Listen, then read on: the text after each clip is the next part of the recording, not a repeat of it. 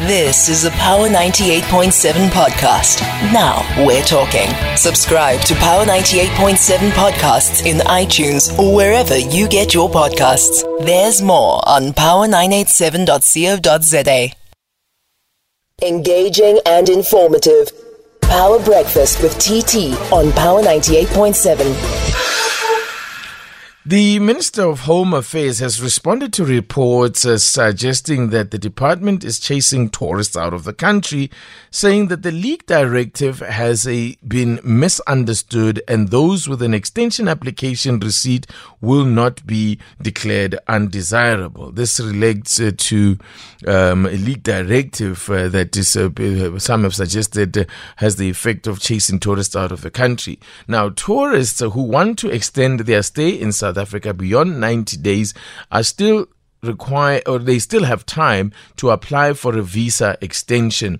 Uh, the Home Affairs Minister says that those with a receipt will not be declared undesirable since they will be able to stay until they receive a decision. Let's find out more here from uh, Dr. Aaron Motsoaledi, the Minister of Home Affairs. Good morning to you, Minister, and thank you very much for joining us. Good morning, Thabiso. Good morning to the listeners. Okay, I suppose it's important to get a bit of background on this one here because my understanding is that uh, this uh, di- this um, leaked uh, directive was actually one that was put out in December. Um, if I'm correct, and I speak under correction here, um, what where has the misunderstanding occurred, Minister, and what is the nature of this misunderstanding? Well, the, the first misunderstanding, Thabiso, is that uh, it was not necessary to issue such a directive. Mm. My officials just panicked because of the, the BMA, because the BMA is the new kid on the block. They just, and, and they are the ones now. Remember, in the past, it was immigration officers that were controlling movements in and out of the country at the borders. Now we've got BMA, which is a new kid on the block they were trying to guide it to explain to it because what is new is that where, where, where, when you apply for a visa, mm. you get a receipt. Mm. And that receipt serves as your insurance until such time that you get a response. Mm. A response that is, is positive or negative. That means it says yes or no. Before that response comes, that receipt serves as your your your your your, your insurance. So they were just trying to teach the BMA officials at the borders about this since they are new. I personally believe it was not necessary. Mm. They should have called into a meeting so that it's not a, a circular that is read by everybody and also uh, confuses them. The second thing that was confusing, uh, Thabiso, is that normally in the Immigration Act, I, I think it's Section 11, Section 11 of the Immigration Act, when you are a tourist, you have got 90 days in the country. Mm-hmm. If you want to extend your 90 days, you can extend it to 180. After that, the law doesn't provide for any extension more than that. And that is standard. And uh, when we give you a visa, it's written, the dates are written there. Now, in this case, they also wrote that on the circular. Mm. That remember, those who have completed their 180 days, they have to leave. They've been living over the years. They've been doing so. Nobody needed to remind them this time. So when they get reminded, it sets an alarm which is not supposed to be there. But normally, when you have got a visa in any country, I'm sure you also know, uh, uh, Tabi. So when you go to place like your States, when your time is expired, they actually phone you because they know where you stay. We we simply don't have such facilities. They phone you and say, look, you've been a visitor in our country or you have been studying. It's your time to go back home. Your time is expired. So that is told to individuals. In this case, they issued it in a form of a circular, which was never done before, and it looks like it's something completely new mm. when it has been happening for ages. Mm. Now, so uh, it, nothing has changed in terms of uh, um, the law um, if I'm understanding you correctly, that this directive was uh, merely, maybe for lack of a better way of putting it, a bit of overzealousness, maybe on the part of uh, border management authorities. But there's nothing that has been changed fundamentally when it comes to uh, visa application and uh, no, no mm. not at all, mm. not at all. Nothing has changed. It was not the overzealousness of the BMA; it was overzealousness of the officials. Oh, not, I beg your pardon. Yes. Mm-hmm, mm-hmm Yes, officials write into the BMA and say, guys, look, this is what's going to happen, you know, and, and this must happen. The reason being that they, they, they were scared that with a, a few visa backlogs, if they have not responded on time, somebody will be caught at the borders and declared undesirable when it's not their fault, when they've uh, uh, uh actually uh, uh, applied. This is because the, the system that declares people un, uh, undesirable is automatic, is the movement control system at the borders. Your visa is written the date at which you must depart. Right. If you depart after that date, the system will automatically declare you undesirable.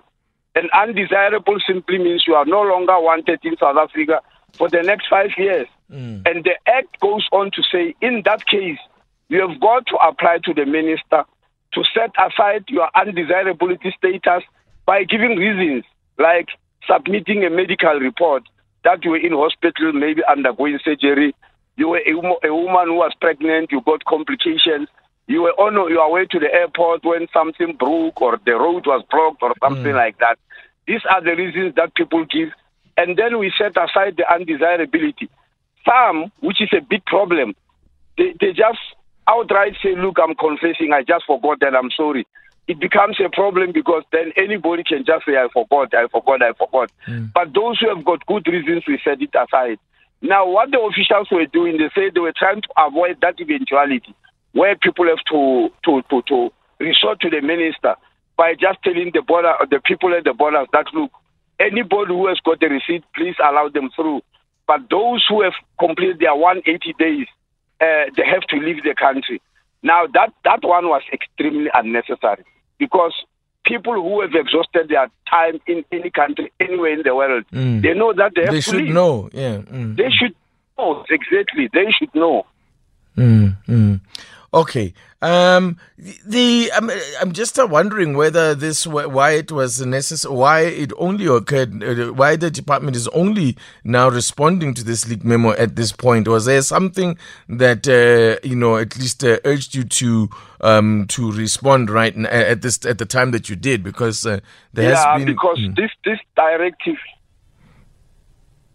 to border management authority is, is addressed to them directly. Mm Yes, and the reason that I responded is because it, it, it spilled out into the public. The mm. Tourism Council was not understanding it and uh, started uh, throwing mud and mm. all that. The Minister of Tourism was also panicking uh, because she also didn't understand, and I have to sit da- down with her to make her explain. And she understood very well. I did not respond immediately because I thought I didn't want to set an unnecessary alarm because it was direct. It was addressed directly to, to Border Management Authority, not to anyone else. Mm. Okay, Minister, while we have you on the line, the uh, we just spoke to the um, spokesperson for the Special Investigative Unit, uh, that's uh, Kaizer Kganyago. Uh, he was uh, talking to us about the proclamation now that has uh, been authorized for an investigation into the uh, the your department, Department of Home Affairs, relating to the issuing of, amongst other things, permanent residence, citizenship, businesses, work, and study visas as well.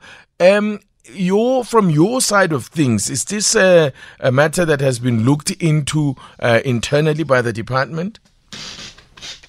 Yes, Thabiso. We are actually. I'm very excited because at long last, we are the ones who who asked the president to proclaim for the SIU, and I need to give you the history of this whole thing. Mm.